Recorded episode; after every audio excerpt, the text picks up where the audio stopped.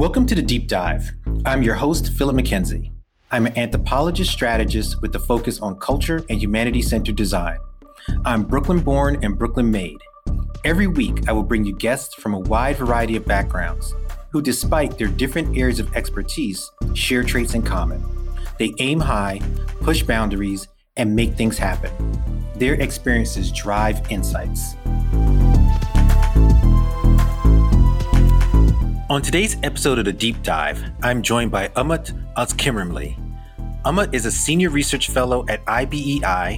I'm not even going to go through the Spanish pronunciation of that, but it's Institute of Barcelona de Estudios Internacionales and a senior research associate at CIDOB, the Barcelona Center for International Affairs.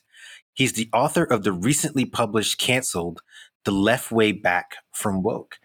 Umut, I want to welcome you to the deep dive. How are you? This my morning, your afternoon. Yeah, yeah, I'm, I'm impressed to see someone who can start operating at 6 6:30 a.m. without loads of coffee it seems. Or maybe you do. Yeah, you know, no, the funny thing is I do not drink coffee. So I'm not a coffee drinker at all. Oh my. I know for someone who's Turkish, that's probably like blasphemy that I've just um I've just given you there. Well, I I mean, I haven't lived it. But I do drink tea, so I have tea. come on, that's the Turkish thing actually, you know? I mean, the country is well, okay, there's there's this huge competition between the name of the coffee because you know, it's a Greek coffee, Turkish coffee, Cypriot coffee, Arabic coffee and all of that. There's this, yes. But the country is a tea country. So, but I do, I did live, I mean, I haven't lived in Turkey since 2010 now, so almost 15 years. And both Scandinavia and Spain, all the countries that I lived are coffee countries. So I drink gallons of coffee every day. Uh, well, I'm definitely one for the tea. We'll lay that at the feet of the British colonialist. Um, from, from I see. But on the on the good side of things, um, I have been to Istanbul a couple of times, and it is one of my favorite cities. So, um, uh, yeah, very fond memories of my time spent in Istanbul, which was last in 2019. So it's been a little while for me. Not 15 years, but it feels feels like 15 years. I'm excited that we were able to have this conversation. I think it's going to be a lot of fun. It's one that I've been really looking forward to um, because I think there's a, a, opportunity to engage in in some ideas ideologically. You know, I've not been one to put a lot of like weight into the ideas of canceling and woke and all that kind of stuff. Mm-hmm. Like, so I'm I'm coming in with a skeptic's eye. Yeah. Right. But I think that gives us an opportunity to dive in, no pun intended, about the name of the show into some of these ideas, right? So I want to start at the beginning, right? Woke means a lot of different things. I want to give you an opportunity to share what you think woke means and why you felt like this book at this moment is necessary. So, two questions in one. Well, actually, the starting point is pretty well, I mean, it's going to be, uh, it will come as a surprise maybe, but I mean, the point is actually, I was also quite distant to these questions. I mean, well, I have to refer to some personal experiences, which of course kind of led to the writing of this book as well. But I mean, what I'm going to mention here is, you know, independent of this, I'm actually a political scientist who, who used to work on mostly nationalism. I have a textbook which is widely used and all of that. So at some point in 2017, 18, I had to, you know, I stopped working actively because my son was very sick. He was, I mean, he was diagnosed with a rare form of cancer when he was 11 months old. And then we spent the next four years all over the place, including Michigan, Los Angeles, because, you know, we've spent some time in Los Angeles Children's Hospital as well and in different parts of the country, one from one trial to the next. That's the life of cancer parents, we call them. You know, we had Facebook groups and all of that. So when the story came to a tragic end in, well, in about a month's time, it will be the anniversary on July 5, 2018 I was thinking of working on populism and the far right because that was my idea for a while. I, I never like to focus and write on the same things again and again. So even though my broad area of study and interest had always been identity, questions of nationalism, nation state, race, obviously, I did change within the general field and I had my eyes on the study of the rise of the far right, obviously, not only in in established democracies in Europe, but also, of course, you know, these were the years post-Trump years. Everybody was talking about Brexit, Trump's election, and all of that. But all of a sudden, I found myself in the midst of a cancellation myself, which is interesting uh, in its and on, on its own. And I, I kind of noticed things that I didn't know existed. Uh, that's the story of the prologue, actually, because, you know, it was a rabbit hole. I mean, that's why I use the metaphor, because I didn't, as a self described leftist, progressive, the son of a Marxist father, and all of that, I never thought of looking inside my own circles. And when things started to happen around me, I realized the changes, the cultural changes that were actually happening. And some of the things that I took for granted collapsed like a house of cards over 24 hours. People that I thought are progressive sided with an authoritarian government in Turkey. Principles that I held dear to my heart all my life due process, you know, innocent until proven guilty, you know, basic principles of human rights, rule of law, etc. They didn't make any sense. And what was most surprising this breach of basic freedoms and rights was coming from my political side, who kind of acted like the other side. So all of a sudden, I thought my world was upside down. You know, I found myself as as I really found myself in an alternate reality. You know, I did use it in as a metaphor in the introduction, in the prologue, but it actually was an alternate reality. France disappearing, uh, and all of that. So after what I went through, then I started to think about maybe like you, you know, I don't know. I said, what is cancellation? What is woke?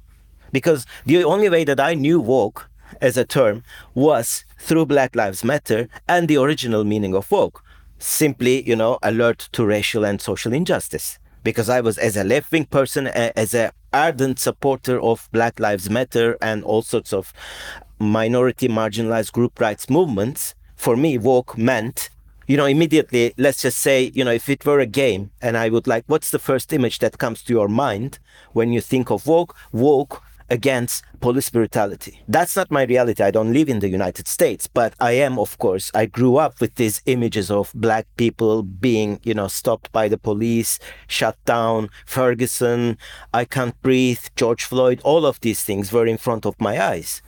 And maybe just, just to provide as a context, I'm 53 years old. So I did live through these times quite, I mean, in my 30s and 40s. So I was quite conscious. I was already.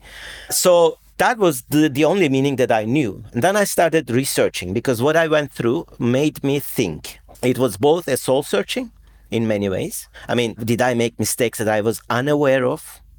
And then what happened to the left? What happened culturally and politically with the changing generations and all of that. So I started then to start, you know, looking around my own rabbit hole, explore and read the stories of people who experience similar things. And then through complete coincidence, for some odd reason, my own story has coincided, was made to coincide with the issue of LGBTQ rights. it has nothing to do with me or anything, but the feminists who supported me were uh, accused of being transphobic. And then I started to see the toxicity was actually much more and much worse than I thought in the beginning. I kind of then, to reply to your question, realized that woke was not only hijacked by the right, the DeSantis kind of right, which uses it as a, you know, a blanket term, just like the commies of the once it was the commies, uh, now it's the wokies. Is that uh, red scare? Exactly. It's like a red scare. Pinkos. Exactly. Exactly. So it was the same thing. Based and and that if you look at the etymology of the word and how it evolved, it starts from love and hip hop in New York, and then it's it goes through Black Twitter, and then the right hijacks it. But then I, I actually discovered, and that's the meaning that I'm referring to in my book, and that's the one that I have a beef with. I actually think that woke has been hijacked twice. And the second hijacking happened with the new generation of radical identity activists. which I think is not that different than the right wing hijacking in many ways.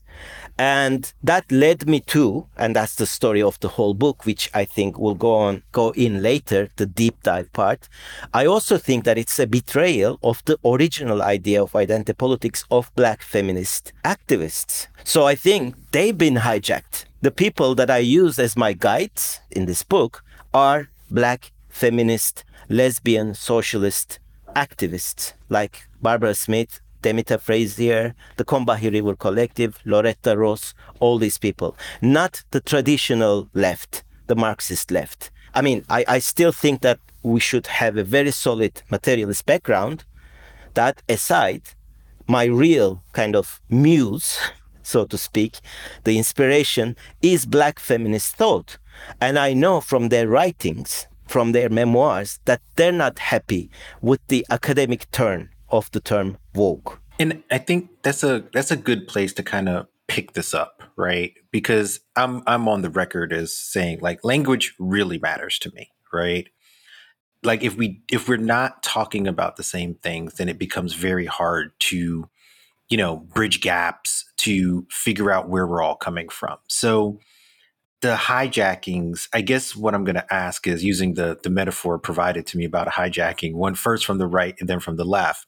You know, are are all hijackings equal? I guess is what I'm trying to say. Oh yeah. In the sense in the sense that you know the the right that that you have described and you know I, I don't fuck with the right right and, um and every, everybody who listens to the show already knows this right so people are walking in already knowing this they have a very clear and focused agenda. And it's not a new agenda. It's an agenda that has been running through, and I'm, I'm talking about an American context, right? Just to frame it, right? This is a, a, a project that you can argue from the beginning, or you can say, hey, you know what? Desegregation, they've been focused on having a certain type of America once there was Brown versus Board of Education, right? And that includes you know these type of culture wars in order to advance their agenda through legislative means through judicial means and, and all the rest of it. I think that is in my mind right very different from you know these industries that are highlighted in the book. Mm-hmm. you know I'll, I'll use your terminology the radical identity folks right? Desantis is the governor of one of the most populated states in the united states right? Florida you know, Ibram Kendi is just a dude. He has he has no impact on one's life. Full disclosure, I've interviewed him for when I had a different show, Two Dope Boys in a Podcast. So shout out to the entire Two Dope Boys in a Podcast crew. But I interviewed him around Stamped from the Beginning, not his more recent anti-racist work, right? Oh, that's a really good book. That's the first one. Yeah, the first one's amazing, right? The second one, not written for me, right? No. like I've I'm already embody this. I don't need to read the anti-racist book, right? But Stamped from the Beginning, very important book. So I, that's my example of those two hijackings to the extent that there are hijackings aren't, in my mind, aren't the same, right? So I want to give you an opportunity to discuss that left meets right, which is one of the chapters in the book, because I don't, I don't, I can't quite get there. Ah, see, that's. I'm, I'm being I'm being kind. oh, I know, I know, I know. No, but I mean that's exactly the best part of discussing these issues with someone who has actually read the book. And I really, I'm really grateful for you to do that. Now, the thing is, it's very simple, actually. And I think from what you just, when you were kind of expressing yourself, we are free to talk as we wish, right? Use the certain words, F words, and all of that. I've been cursing all my life. I don't care. Like, that's the thing. We're adults. the two hijackings are not one and the same. The problem, I'll come to that. But just for the record, I make it very clear as the beginning of the book, even before I actually define the terms right, left, liberal, you know, democracy, uh, all these things, because, you know, that was, that's the most important thing. Also, because I know that in culture wars, I would be, which happened, of course, as it was like scripted. And I mean, they didn't even like, they didn't even include a, a, a kind of tiny bit of creativity. It was the script that I foreseen back to me in 24 hours. I knew that I was going to be accused of helping or enabling the far right or dog whistle, etc., etc. That's why I made it clear from the beginning that I don't see the threat to liberal democracy coming from the right and the left are equal. They're not. The right is the real enemy. See, let's just use the word. They're the fucking enemy. Now, my problem here begins, and that's why I will take you to chapter 4, where the left meets the right. I'm angry with the left because they're trying to copy the right, the mimicking, the aping, the ways of doing it. So, why am I someone who considered himself, who's written, I mean, it's not like I self ideas progressive, you know. I mean, I have a career that goes back to 25 years, and this is my seventh book. So it's not that I'm, I mean, you know, just you just Google me and you find out that I've been a dissident and all of that. So I'm someone who is self described progressive leftist and asking questions about the kinds of identity politics that we are seeing today. And why am I being automatically reduced to a far right stooge? Getting into bed with them, cozying up to them, and this and that. Now, that I find is actually not left at all. So the two hijackings are not equal in the in the sense. I mean, they don't have the same influence because the right has political power, the uh, the right has economic power, enormous amounts of i mean they realize that right now the only battleground that they still have to fight is the university campuses. So that's why now they're pouring in money to turning point usa to different i mean you know this this crappy thing. What was it? There's a university well makeshift university. I forgot. I mean it's it's a private thing. Conservative Patrick Henry University or, or no, no, no, not that one. It's Liberty. Uh, no, I'll well, I'll I'll just send you the link later. I mean, there's there's a host of them. Like it's a it's an yeah, there's a host of them, and and they're it's an entire network of of institutions. Exactly. They're organizing students. Uh, they are trying to get rid of tenure. You know, there's they're so they're conquering that too, and if we're confronted with this, how can we even consider, imagine the, the possibility of the left being on a similar level as the right as a left wing, right wing threat. So no, the two hijackings are not similar. The problem is the second hijacking, the left hijacking, is trying to fight like them. You know, the same illiberal tactics and strategies. Why does this matter?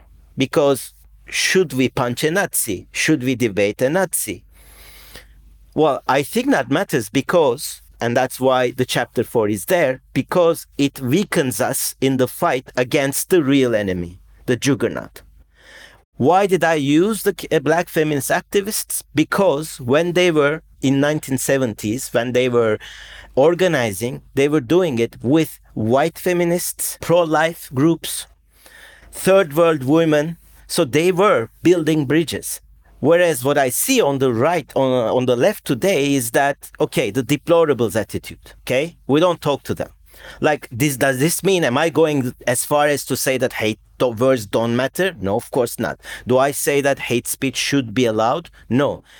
The problem is, and this is something that I do as an exercise with my students and at two different levels 19, 20 year old undergraduate students, Spaniards and Catalans, Spanish and Catalans, and graduate students from all over the country. I have this year, for instance, three American students. These are 24, 25 year olds. So the question is very simple Is it okay to punch a Nazi? We may like to do that. But if I do want to distinguish myself from the right, then I think I should choose not to punch a Nazi unless I have to in conditions of self-defense i would do it. If it were if it were my child who's in danger i would do it. But to talk and then there's a, another problem. Who defines what what a nazi is? Let me jump in real quick. Debating that gets thrown around a lot right? Like should we should we punch nazis and debate nazis and stuff like that? I think nazis have told me who they are right? Like they're they're pretty clear as to where they stand who they are what their goals are. And Nazis is a euphemism for any fascist, right? Because yeah. fascism looks different in different places, right? So the fascism of Nazi Germany in the 30s is distinct from fascism in Italy, distinct from fascism in Tojo's Japan, distinct from fascism in the United States, yeah. right? So fascism doesn't have to look the same in order to be relevant, right? And people people who are fascists but will use the shorthand Nazis, right? They tell me who they are, right? So, but this is my point real quick, right? Talking about debate. I view debate as like a trap to a certain extent, right? Because one, we're assuming that debate is one of the most effective ways to communicate ideas, right? So you're at a lectern, I'm at a lectern, we have these rules, and now you're going to tell me what you think, and I'm going to tell you what we think, and blah, blah, blah, blah, blah, right? So, first off, I'm going to be like, eh, I don't know if that's most effective, right? It's effective in a particular Western canon way of thinking about how to parse ideas, right? And I make an analogy when talking about debate because I'm one of those people who are like, not interested in talking to people on the right, which is why I have this show. I don't invite right wing people on it because I know what your ideas are. I don't need to discuss them in order to like better fight you if you're the enemy, so to speak, right? It's, it's like I use the analogy of like flat earthers, right? If you're someone out there who thinks the earth is flat, why am I debating with you? Right. And believing the earth is flat is to me the same as conservative right wing thought because your ideas are so absurd and without value. Why am I discussing them with you? Because my discussing them gives them credibility. In the same way, if someone is like, oh, the earth is flat, and I bring them on the show to have an hour long conversation about the flatness of the earth, it's me saying that I actually believe that's a credible idea worth having a conversation. Do you get what I'm saying? Like, so I want to go through that a little bit more. Like, what do you think? I'll, I'll be pretty straightforward because I don't want to be misunderstood again uh, by the by other people. I mean, not you, by other people. No, we shouldn't debate with a Nazi. We shouldn't debate with a fascist. You can't change their minds. It doesn't have any value. It's a waste of time and all of that. What I'm saying is not everybody who votes for Nazis, that includes politicians. And okay, Nazis, leave it aside because that's, if a political scientist, it's a 30s. But fascists, right? For me, just to be on the clear side, Meloni is a fascist. Okay? Trump is a fascist. I'm sorry if the, if your listeners don't like it, I don't care. Ron, Ron DeSantis is a fascist. Do I? Am I going to win anything? Can I? First of all, can I convince that person? No. Am I giving this person platform? Indeed. And and these guys are not that they lack any platforms, anyways. So why should I? So, but that's not what I'm arguing. I'm saying that is everybody who is voting for DeSantis and Trump 74 million in 2020. Are they also fascists? Shouldn't we talk to any one of them? Now I know that in Arizona or Arkansas, I don't remember where there was there were a couple who drank bleach because Trump said that it, it cures COVID. Okay? I know that I probably won't be able to change the minds of that couple, but we're talking about 74 million. That's the whole point about chapter four. Now, you just gave me the example yourself, actually. You walked into not a trap, because this is something what I wanted to say anyway. It's Like you gave me the, you opened the door. You have me on your show, right? Why? Because you think that I'm someone that you may disagree, but it's worth giving a platform, right? There were a number of political scientists, historians from reputable universities who called just because of the called me, just because of the title of the book and the endorses and the Amazon blurb that I'm facilitating genocidal politics. Now, that's I'm sorry that I don't see any difference here from a Trump supporter who drinks bleach and a so-called identitarian who believes that anybody who disagrees from the main tenets of their beliefs is actually Ron DeSantis. There is a difference there there's a lot of difference there. Um, and I'm I can't speak for those folks who are that serious about this, right? But I think to your to your question, because you know, que- answers beget more questions. Even though I have like three pages of notes here that I fear I'm not going to be able to to get through. Well, we'll we'll do the part two, maybe. We're gonna we're gonna do our best, right? Yeah.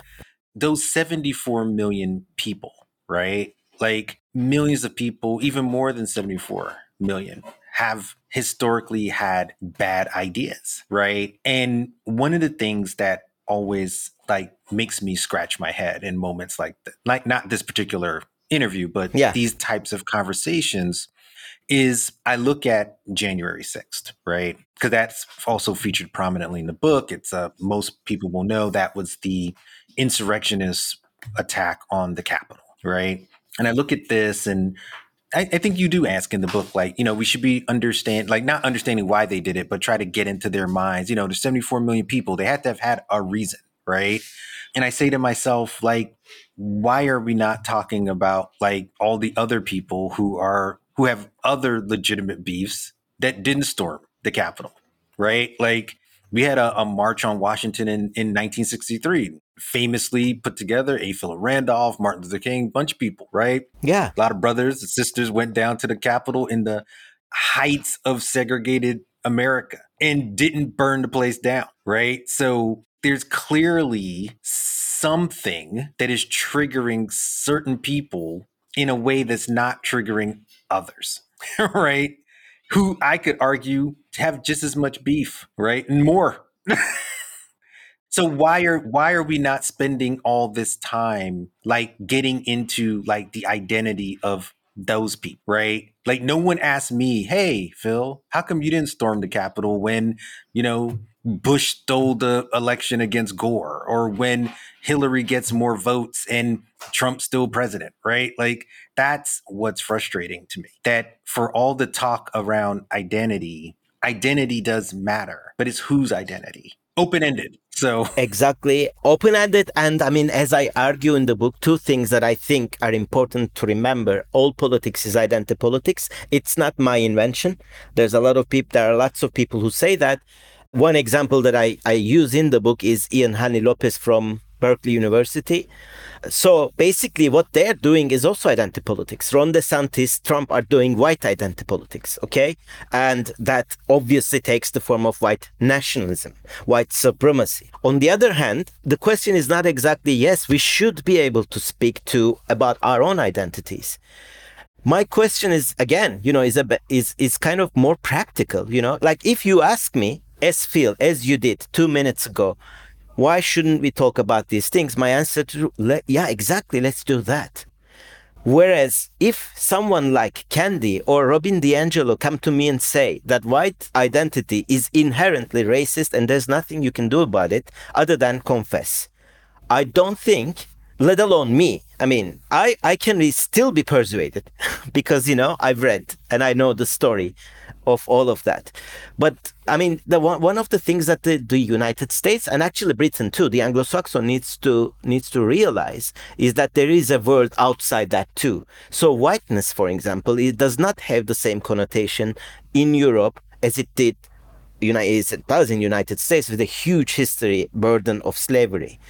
In Europe, whiteness is also relevant. White supremacy does exist. Just ask Anders Breivik, who killed 90 young kids, or lots of others.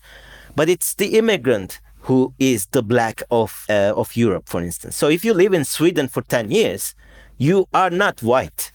I'm very white in Turkey because we have our own, we meaning the Turkish people have their own Kurds, this and that. They're refugees, Syrians and Afghans. But the moment I move out of the borders of Turkey, I'm no longer a white person.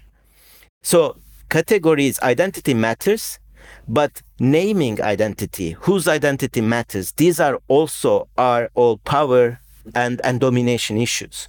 So the fact that white has the power to impose this on us, all of us, black and white, European and non-European, then we have to find a way to to talk to people not to necessarily convince them, but how do I start?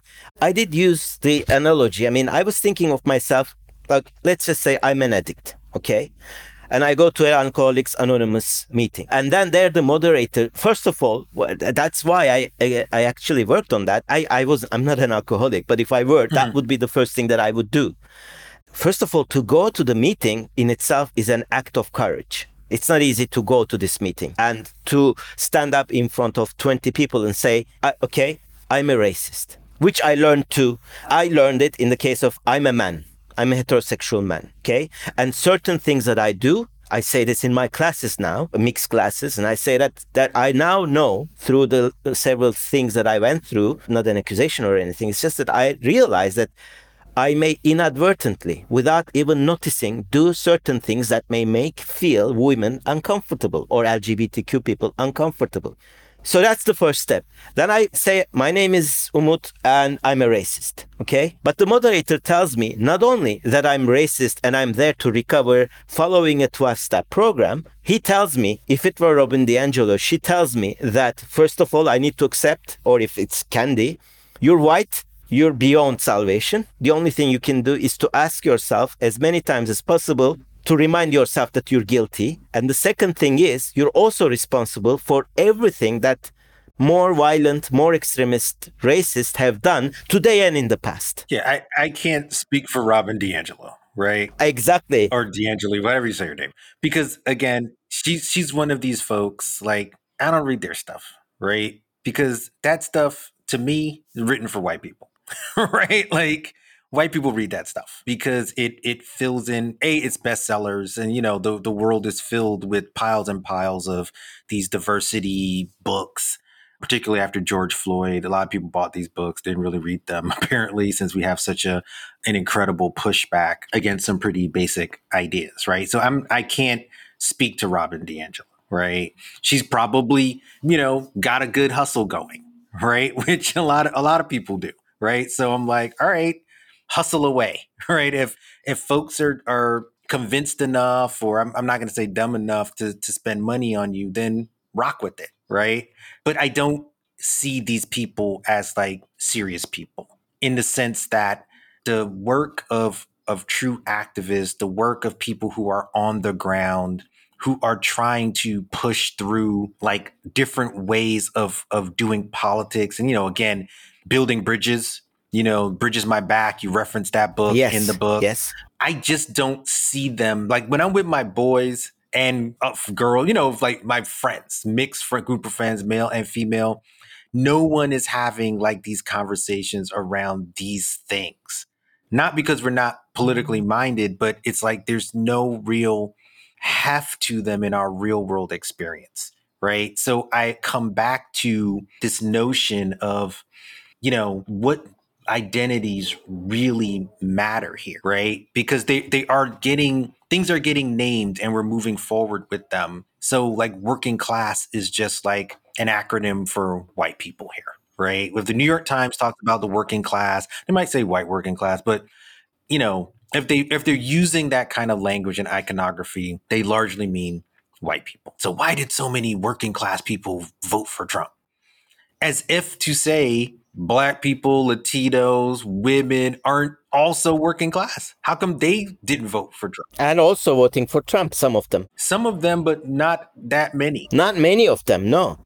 right? But that's like saying, oh, oh, why is, you know, George Soros a billionaire? Kind of a liberal progressive guy, right? Like there's always going to be that, right? So I'm trying to get to a, a better understanding of who is the audience for this framing of woke and canceled, right? Because the, the people I know on the ground are not having these arguments about pronouns and, and all the rest of it. Yes. They're too busy doing real work.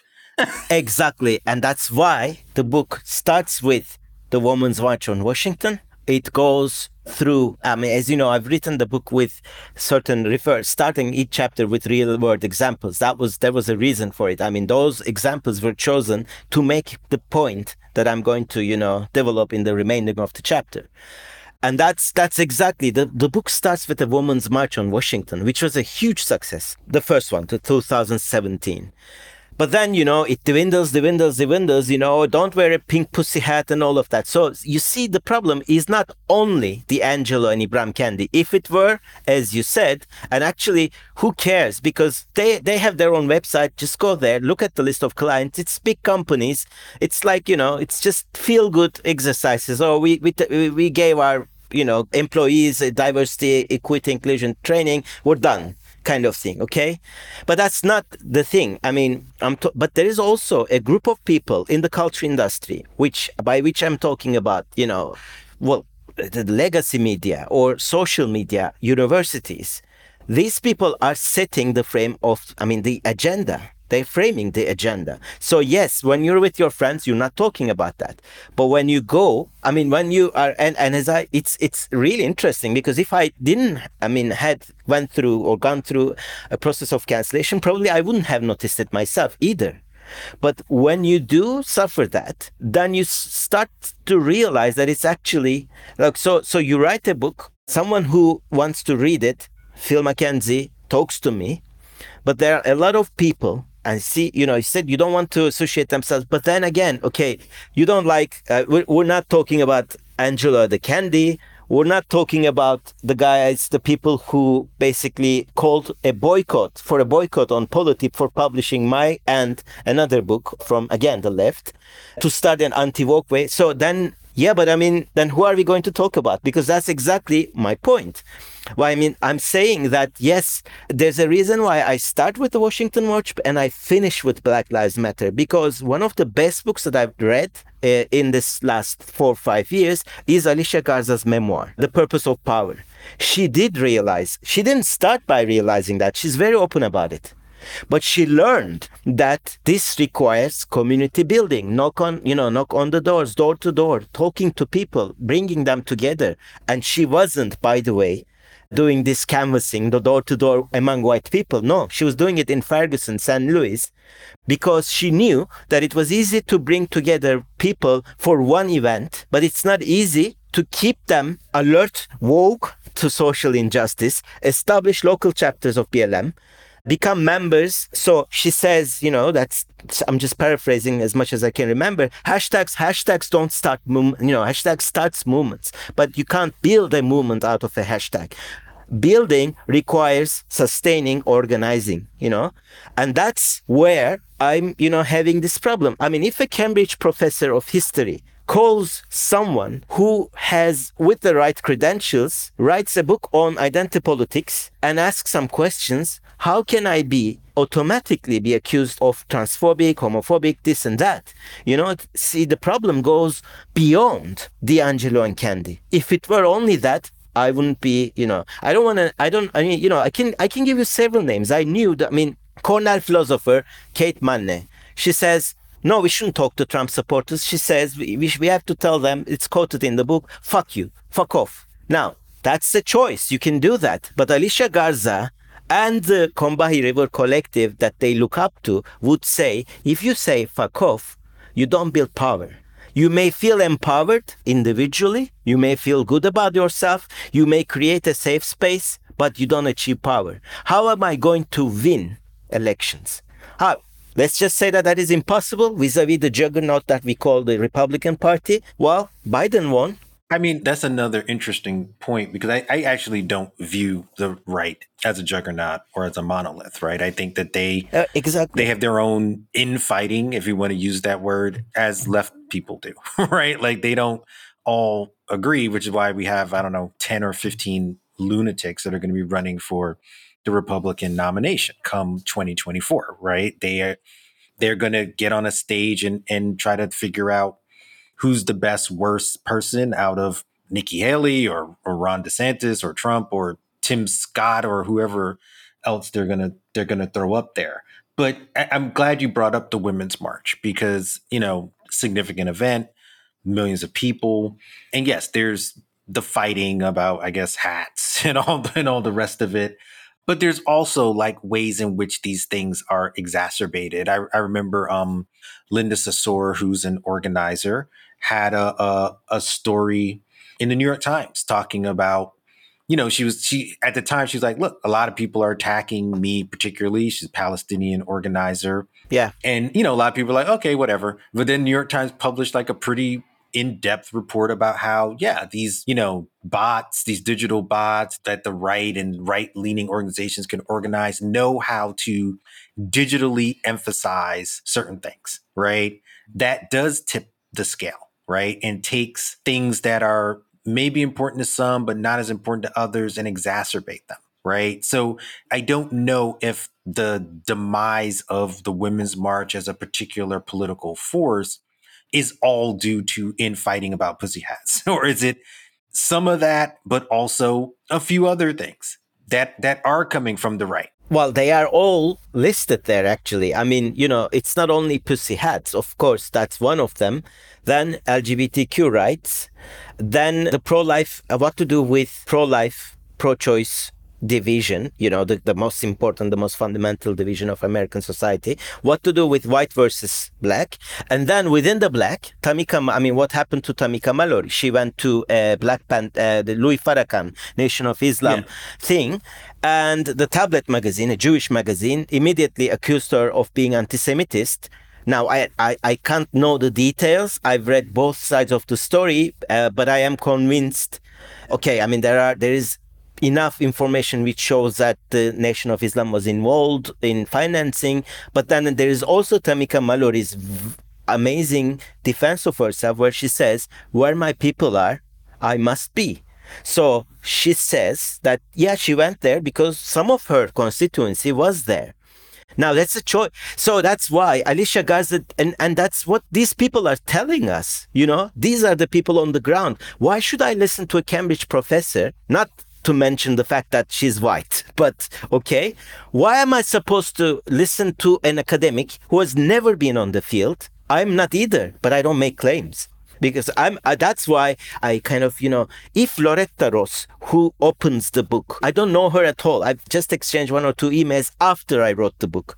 You know this is a woman who suffered what who's been raped several times gang raped subject to and, and her son is a incest rape. I mean she's you know Howard is her son. He she tells it uh, in her oral his uh, memoir oral history project.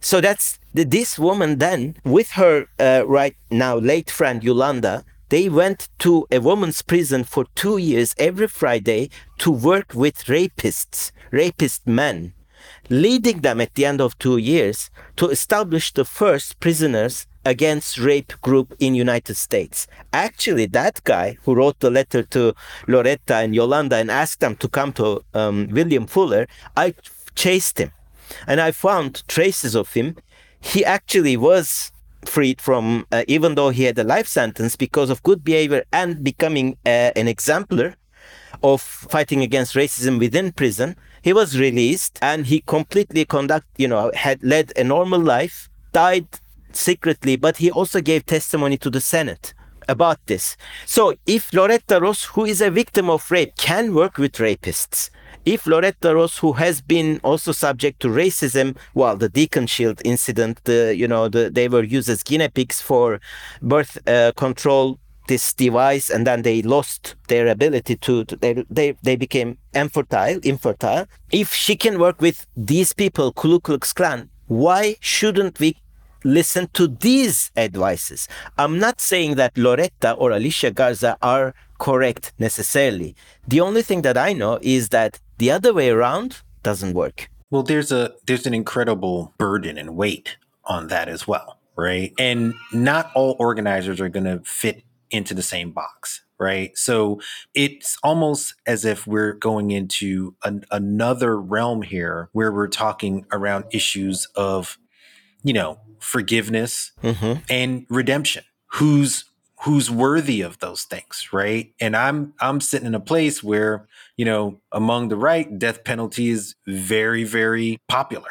Yeah, let's put it let's put it that way, right? And and so this this notion of canceling, right? Like when we when we are talking about these notions of redemption, of who gets to come back. Like Adrienne, Adrienne Maree Brown is a, is another woman who has been on the show and she has a an essay we will not cancel us she's written about this a lot and she talks about in her mind this notion of canceling is about punishment you know some sort of punitive ways of in which we look at the world right and what i'm trying to pull apart is yes that can be true but as someone who's an abolitionist i'm like okay are any punishments acceptable to what extent are punishments acceptable? We live in a world where I would say, look, we have prisons. I'm not a fan of prisons, but if prisons, if you say, look, you serve 10 years and you're done, you should be done. Society doesn't work that way, right? You have to constantly check off the box. Yes, I'm a convicted felon, right? So this canceling is a to the extent that we're using it in this context is a is a bigger concept than than this, right? And in the book, you you mentioned like J.K. Rowling comes up quite a lot. I never realized this person was this popular beyond Harry Potter, but she's become like kind of a anchor when we're in these conversations. And I'm and I'm left with again this idea like J.K. Rowling is readily available. I could turn this off. I could click my HBO Max because I refuse to call it Max, even though that's a new name, and I could watch a Harry Potter movie. I could go to any bookstore and filled with Harry Potter books. Barnes and Noble's got a big ass Lego of Harry Potter. How is this woman canceled? Yeah, but that's you can make the same argument about Dave Chappelle, which I use in the book. Well, I mean that's yeah, him too. Neither of these people are canceled to me. Yeah, but that's the I mean, but that doesn't change the fact that no, but I mean that's they are too big to cancel. That doesn't mean. I mean, the arguments that I use again. I mean, it's very simple. I mean, the fact that these people are too big to cancel doesn't mean that cancel culture doesn't exist. One, two the fact that these people are too big to cancel doesn't mean that they don't suffer from the consequences. Yes, they're not canceled, but how would you like to feel, you know, if you receive death threats to your the hundreds of them via online or mails, or if someone would go online and dox you, you know, publish your address with a manual of a pipe bomb and you have kids, I had a kid, how would you feel? Now, you're not canceled. Yes, your books are still selling. Yes, you have enough money to put on as many CCTVs as possible and, and have bodyguards. Dave Chappelle had bodyguards. That still didn't stop someone from trying to stab him uh, live. Now, he had enough bodyguards to stop the guy. What if he didn't? Salman Rushdie didn't. I agree with all of that. And I'm not advocating for death penalties, no, not death penalty, death threats and all the rest of that shit. People have done that shit forever before we had these terms cancel, people been sending letters to folks and all those things, right? There's a difference. There's a huge difference. There is a difference, but this is this is one of the differences I want to try to get to, right? Is that we in the book you talk about like we're suffering from this notion of like individuality, right? But those issues that a Dave Chappelle or J.K. Rowling, I'm not wishing them on anybody. I'm a go with grace kind of guy, right?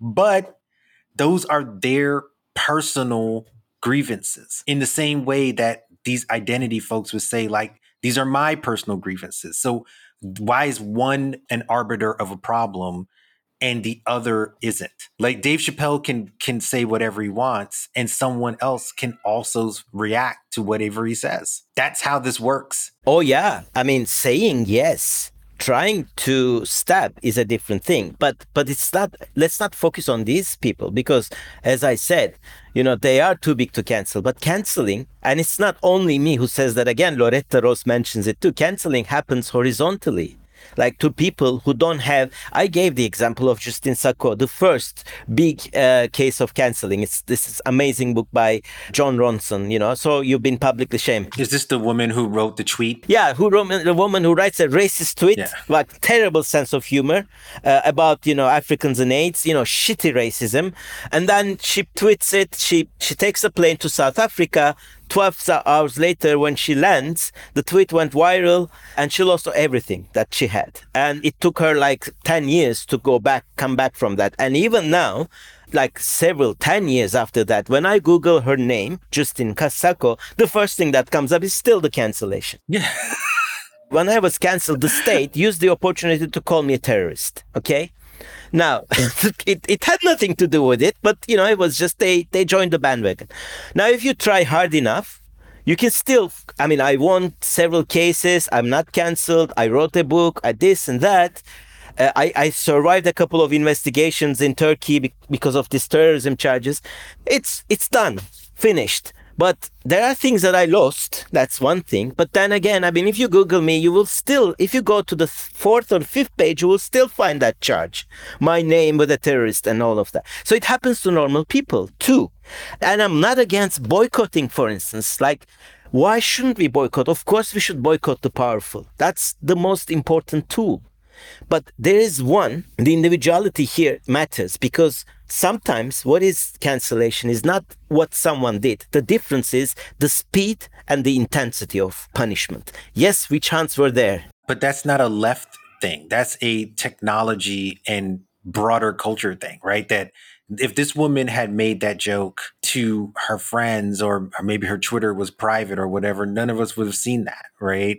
And I'm not saying that, you know, your life needs to be ruined. We all make mistakes, right? No one wants to. I'm very thankful that at 50 years old, this stuff did not exist when I was 18. Oh, me too. Me too. Yeah. right? Because who the fuck knows what I was saying at 18, right? Context does matter. But if you are a person who says something crazy or or objectionable or whatever it is, hey man, like sometimes shit happens. Yes. Right.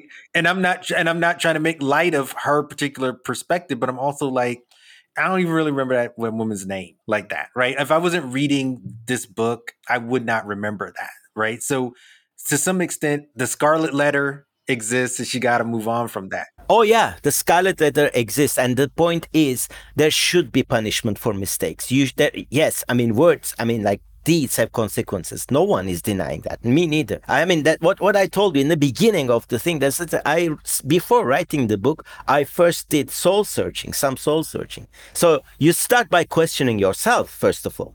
Because if so many people are trying to find out, I mean trying to say something, you have to go to the deep roots of this thing, okay?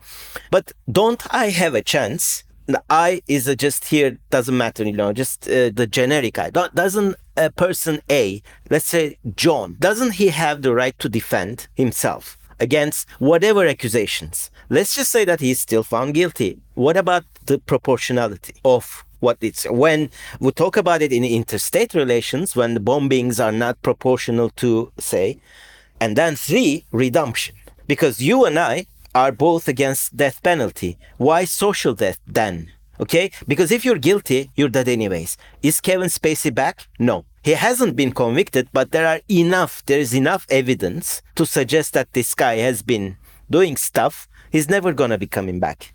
Maybe he will in 20 years. I think that's a different conversation, right? Because I can make the same argument about Mel Gibson. Yeah. Right? Like that dude said all kinds of crazy shit, you know, talking about Jewish people using the N word. Oh, yeah, of course. And I turned on my Netflix two months ago and there's a brand new Mel Gibson movie, like brand new, not something that Netflix just dug up from 2016, like 2023 Mel Gibson movie. And he's directing some other shit, right? That he got, I saw on Variety. So I'm like, is that dude canceled? Like, no, he's still working. So Kevin Spacey needs a better agent. I don't care about them. You know, I don't care about the celebrities. But they're useful metaphors for the larger context, like sports, right? Like, I don't care if people watch sports, but sports is useful because it easily tells a story. And so, what I'm saying is that if this is supposed to be a thing, I'm still struggling to find those people who it's really, truly happened to. This, like you described, you said social death. Who's having that? because if if it's these words are being used then i gotta find the people right? And they don't have to be famous people but famous people are useful to prove the point. They could be anonymous people. Oh yeah i mean there are examples that i give. There are websites which lists people who lost their jobs for simply hashtagging i stand with jk rowling. There are people who lost their jobs for misgendering people or using the wrong pronouns. And the immediate response to that before you say it i'll say it there are few and there are not as many as uh, there's a moral panic by the right uh, against this. Well yeah exactly that's what i'm saying. There is a moral panic about that. The, the right is using it. But i'm also saying that a certain portion of the left is giving the right the ammunition. That's my problem. I mean you know it's it's just i'm i'm looking at it. If you want to just put it in a different way instrumental. How am i if you said sports how am i going to win the game? How am i going to win the game okay? I i just want to at least be able to not lose the game. And i think if i give them because you know we are accusing okay you may not have well you you'll notice it now that my podcast is going around. You may be you know guilt by association cancelled by association whatever you know I mean, some people will look into your bio try to find out about it. Now i'm not that important so n- nothing is going to happen. Well i'm, I'm definitely not that important. Yeah. no me neither me neither. But that's the point. I mean my book was pitched to all liberal and left wing outlets. Nobody picked it up just because of well it's too sensitive. I mean, why is it so difficult to kind of come, you know, come say that you disagree? You think that I am maybe kind of having uh, a kind of distorted view of things, which I'm prepared to to admit.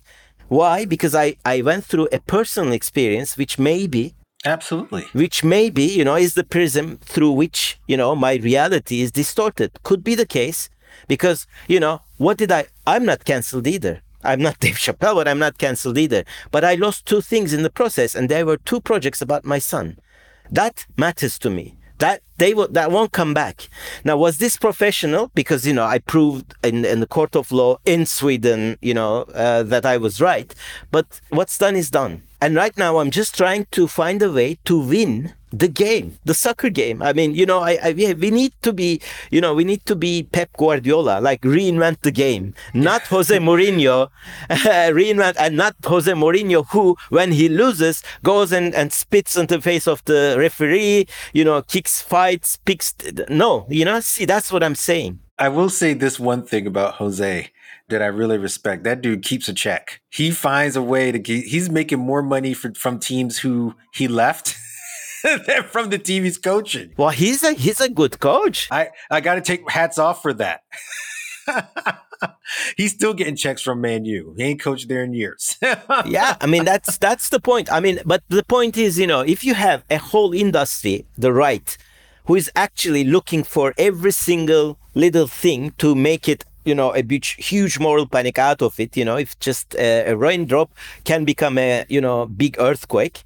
Uh, we, we're doing we're giving this to them. Why are we you know i mean from from where i stand yeah. Yeah but that's that's another one of my one of my things right? Like are we and i'm using the universal we right? Are we giving them these things or are they they're gonna do these things regardless right? Like if if the entire left right the left just said nothing, if the left decided, you know what, we're going to take a break, we're not going to utter a word in 30 days, they still gonna talk. Like this whole bathroom stuff. I was in a, a, a, unisex bathroom at the one the one hotel like a week or so ago, right? This is nothing new in New York, you know, the land of hedonism, jokingly, right? And it's like, you know what? No tragedy. Nothing happened. People walked in and out. The world continued to spin on its axis. They've been talking about bathrooms since I can remember, right? You reference Allan Bloom's book.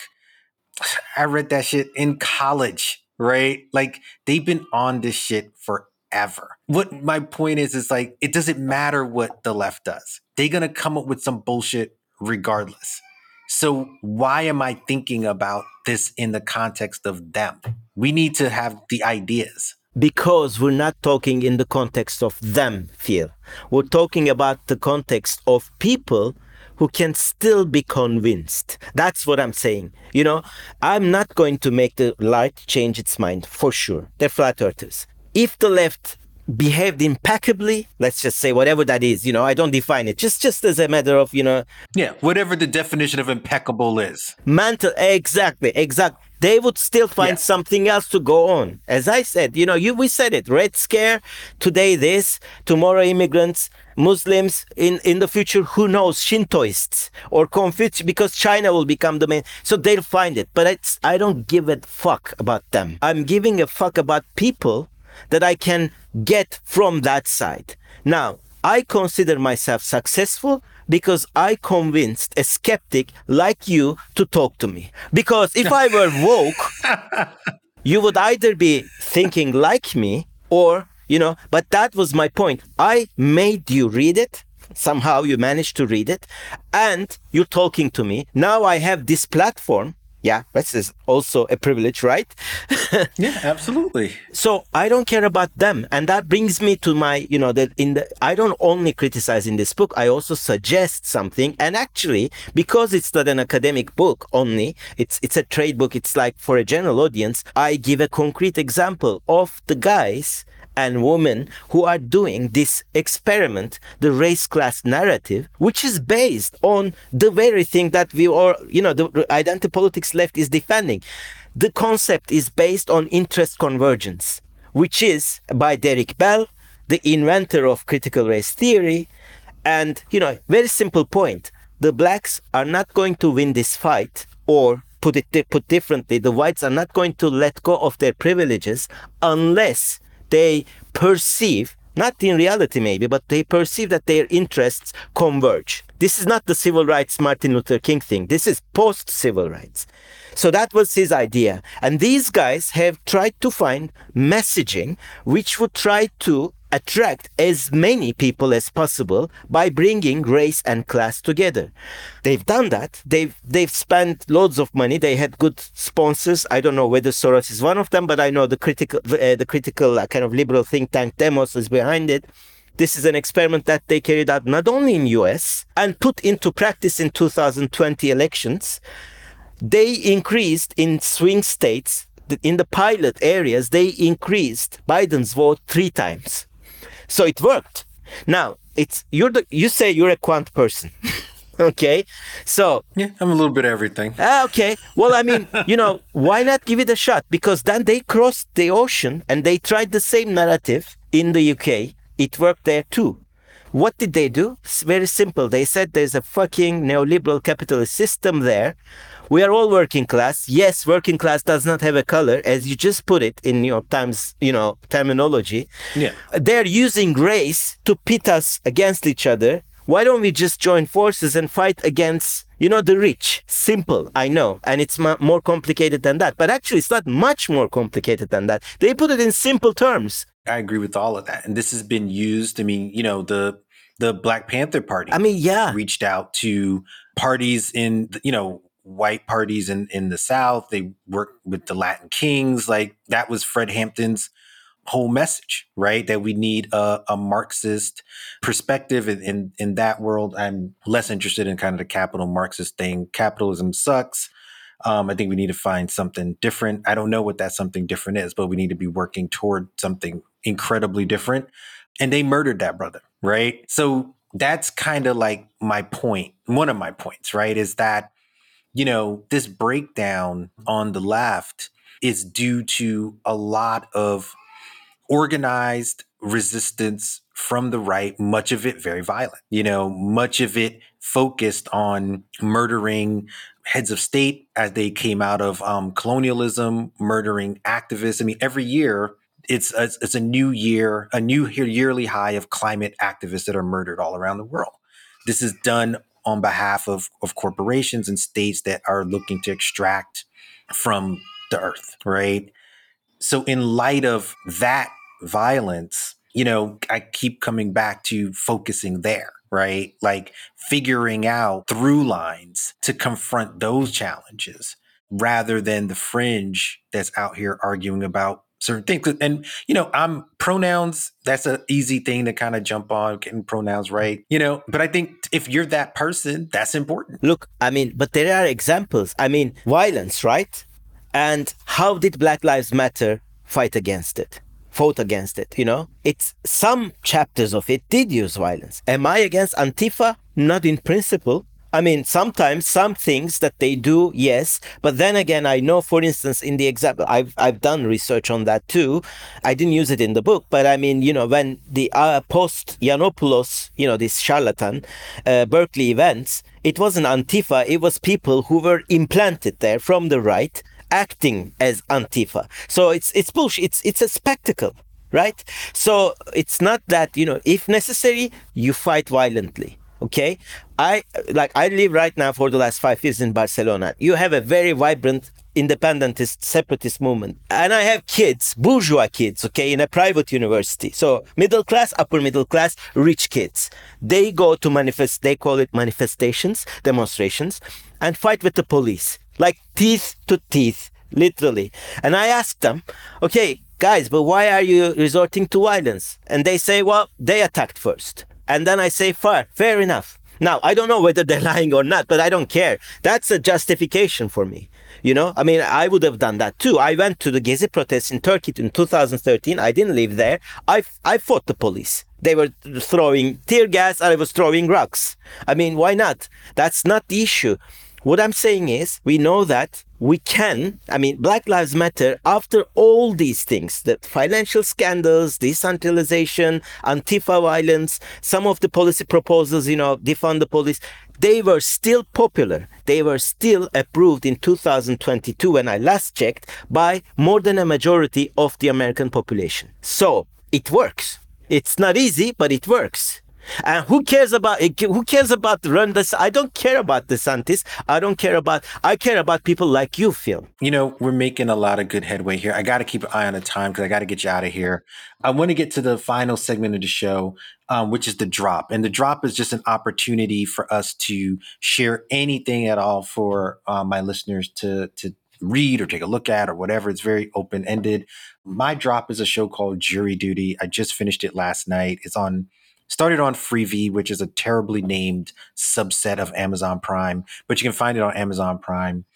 It's it's just an amazing little fun show, a comedy about a guy going through jury duty, and I'll leave it at that because I don't want to give anything about it away. But it's just a, a really cool premise, and the guy that they focus on is is genuinely one of the kindest human beings I think I've ever come across in my life. So maybe through him we can find a, a through line.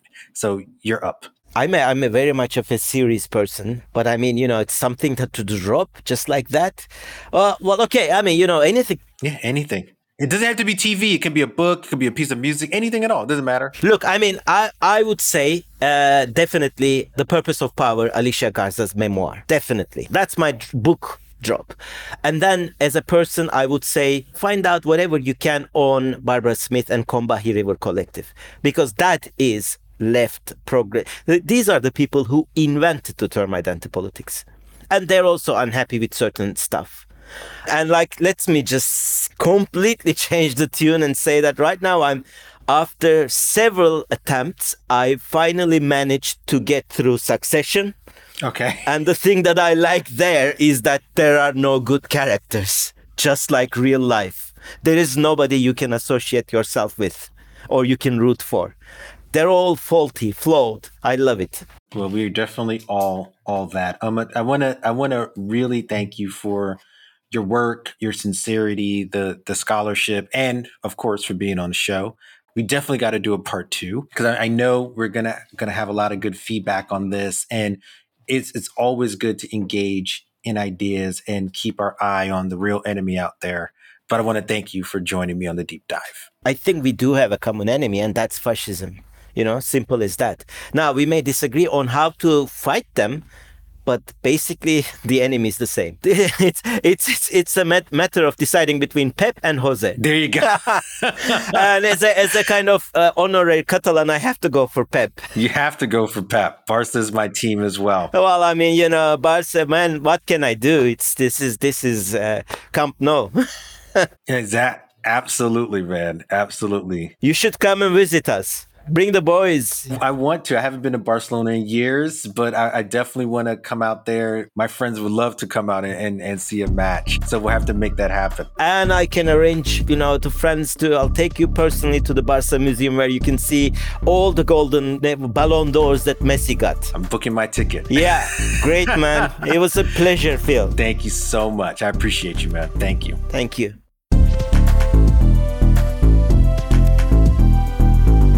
You can listen to the deep dive via Apple Podcasts and our website, thedeepdivepod.com.